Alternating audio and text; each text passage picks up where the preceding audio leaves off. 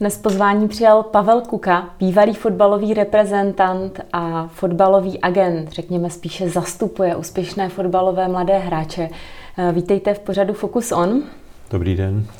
My moc děkujeme, že jste přijal pozvání a rovnou se vás zeptám, sport a biznis. Je vrcholový fotbal spíše sport nebo je to dnes biznis? Tak určitě vrcholový sport a fotbal vrcholový je už dneska biznis, nedá se to oddělit a je to spíš otázka toho, na jaké úrovni a v jaké zemi se to samozřejmě to odvíjí. Pokud se podíváme na množství fotbalistů, tak v raném věku je jich určitě hodně. Potom ten filtr vlastně propouští ty úspěšnější, méně úspěšnější. Kolik fotbalistů, pokud se budeme bavit třeba o první lize, první, druhé lize, se může fotbalem potom v té dospělosti uživit? To je dobrý informace. Ale e, takhle uživit, no, otázka je, co si pod tím kdo představí. Jakoby zaopatřit se na celý život, tak e, to je nepatrné, ne procento, ale promile procenta a v České lize skoro vůbec ne, protože při cenách dneska čehokoliv, eh, ať už je to bydlení, ať už eh, jsou to, eh, řeknu, nové auta nebo, nebo něco podobného, tak samozřejmě Česká liga není schopná finančně, kromě výjimek, jako je Slávě a Sparta, ty hráče zajistit třeba, řekněme, aspoň na nějakého půl života. Takže dá se říct, že vlastně eh, na to uživení v danou chvíli eh, těch fotbalistů může být více, že ta první liga třeba na to uživení v daném období, roce, měsících je, ale na zabezpečení se na celý život musí ty hráči jít do zahraničí. Do zahraničí, anebo v dnešní době už můžeme říct, že Sparta a Slávě je schopná eh, se vyrovnat a být konkurenceschopná těm týmům ze zahraničí. A když to řeknu jako na procenta, tak pokud je 16 eh, nebo 18 mustev eh, v České lize, počítám tam některé druholigové manšafty, které se pokouší eh, se každý rok probovat do první ligy, tak procentuálně to je 10% těch, těch hráčů, kteří se mohou jakoby tím fotbalem zabezpečit. Dovolím se zeptat i kolik je těch lidí, kteří se třeba kolem fotbalu dokážou tady vlastně fotbalem živit. Myslím tím, ať už jsou to agenti, trenéři, majitelé klubu, jaké procento nebo množství lidí se může uživit kolem fotbalu? No, tak nad tím jsem nepřemýšlel, ale samozřejmě, eh, já bych řekl, ty, ty úspěšní, ty, co to umí, ty, co mají svoji určitou kvalitu, tak eh, ty se samozřejmě můžou i vedle toho produktu fotbal jako hráč eh, se můžou velice dobře živit a, a je to vlastně eh, ta poptávka a ten trh, který, který to nabízí. Takže samozřejmě zase je to spíše v kontaktu se zahraničím a, a tam se dají samozřejmě vydělávat velice zajímavé peníze. Vy jste byl velmi úspěšný hráč, vlastně reprezentoval jste Československo, následně Českou republiku, mnoho, mnoho let jste působil v Německu. V dané době, kdy jste třeba byl v zahraničí a dostal jste se opravdu k zajímavým výdělkům, uvažoval jste, jak s penězi naložit, nebo měl jste finančního poradce, jak jste tehdy s penězi pracoval? No tak protože to bylo z nuly na sto, jsem odcházel vlastně z toho, řeknu, eh, ještě komunistického nebo postkomunistického prostředí, kde, ty, kde ta ekonomika ještě nebyla tak silná, tak samozřejmě eh, ten přechod do Bundesligy eh, byl velice, velice mm, značný a byl, byl ten, byl, bylo to bylo to šok, bych řekl, jak po té sportovní, tak po té ekonomické stránce. Trošku jsem se z toho pár let dostával. Eh, samozřejmě každý si chtěl splnit nějaké svoje sny, takže se i hodně utrácelo a já hodně teď eh, i jakoby radím a říkám těm, těm hráčům tak jedno pravidlo, že vlastně úplně ty peníze, to štěstí a, a, a tu spokojenost toho hráče nedělají, to jsou ty úspěchy. Eh, těch peněz vlastně člověk akorát utratí víc, kolik jich vydělá. Takže jako nic, nic to jako na tom životě moc nezmění. Ale eh, když si na to vzpomenu, a on už je to právě, která, tak, tak eh, když budu mluvit ještě o německých markách a podobně, tak asi jsem na začátku potřeboval toho poradce, kterého jsem neměl. A teď bych řekl, že zpětně to hodnotím, že mi to strašně chybělo. Takže, takže asi bych dal dneska zpětně na někoho, kdo by mi jako samozřejmě, kdo bych musel získat nějakou obrovskou důvěru, kterou jsem v té době neměl a tak jsem si ty peníze jakoby spravoval sám ale to byla ještě tak jednoduchá doba, že to nebylo tak těžké. Dneska těch možností je daleko víc. Je to umění, jsou to nemovitosti, eh, akcie, eh, opravdu různé fondy.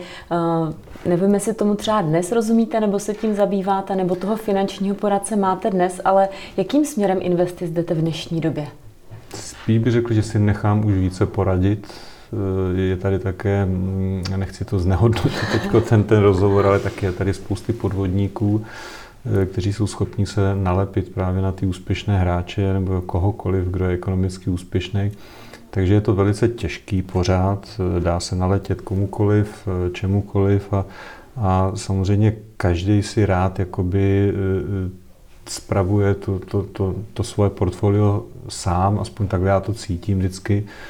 A ta nedůvěra k tomu okolí je obrovská. Takže je to jako velice složitý, si myslím, i dneska ale už si myslím, že jsme schopní eh, tady najít nebo rozpoznat eh, důvěryhodné, eh, řeknu, poradce nebo společnosti, které, které umí, umí těm hráčům poradit, jak s těmi penězi naložit.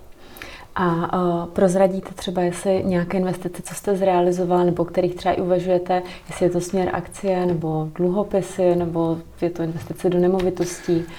No, tak já jsem asi eh, velice konzervativní, takže u mě to byly investice do nemovitostí a, a v, myslím, že se tolik těch peněz nevydělali oproti třeba těch současným fotbalovým hráčům, kteří těch problémů mají daleko více. myslím, že se jim eh, musí v současné době i, i velice těžce rozhodovat a točí se jim hlava vlastně, co s těmi výdělky jako udělat správně, teda aby, aby, aby nepřišli vniveč, ale eh, to je ta nejtěžší kombinace v podstatě zvážit, eh, jak hodně se tomu ty hráči nebo ty, ty sportovci mají věnovat, protože to je samozřejmě to odvádí od těch sportovních, od té koncentrace k těm sportovním výkonům a pak je to špatně.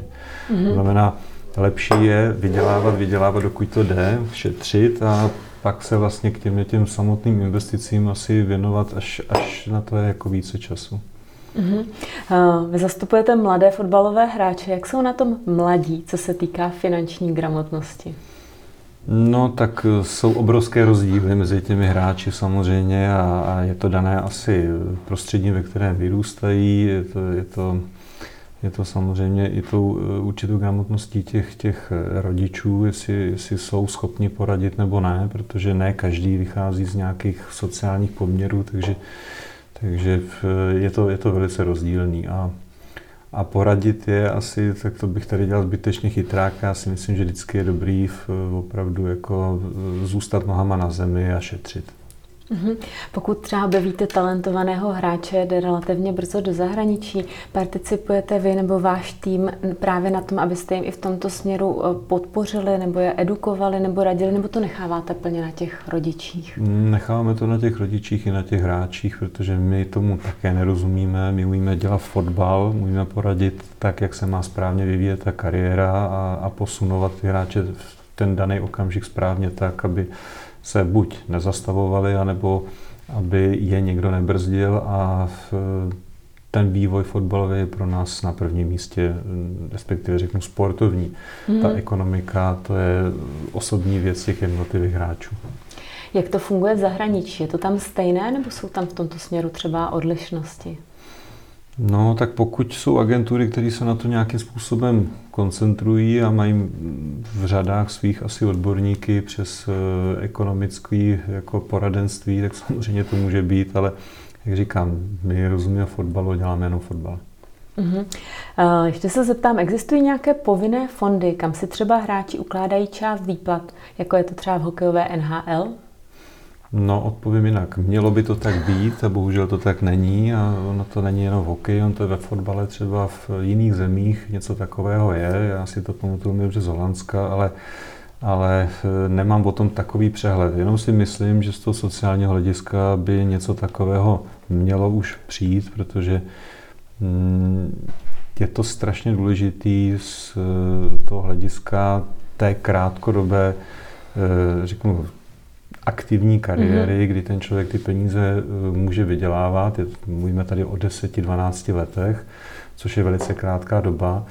a pak zbývá daleko delší doba na to, je, je ty peníze utrácet a, a nebo je nějakým způsobem, jiným způsobem, ale v té kariéře, pokud nemáte nějaké extra vzdělání a talent na něco, tak je to velice složitý, protože chybí ta praxe, chybí ta realita mhm. naprostá, mm-hmm. protože ten sportovec je každodenním, eh, řeknu, zápřahu, nejenom tom, ale také o něj perfektně postaráno. Takže v podstatě, když ta kariéra skončí, tak se člověk teprve učí se sám o sebe starat a nějakým způsobem si ten program, ať už mm-hmm.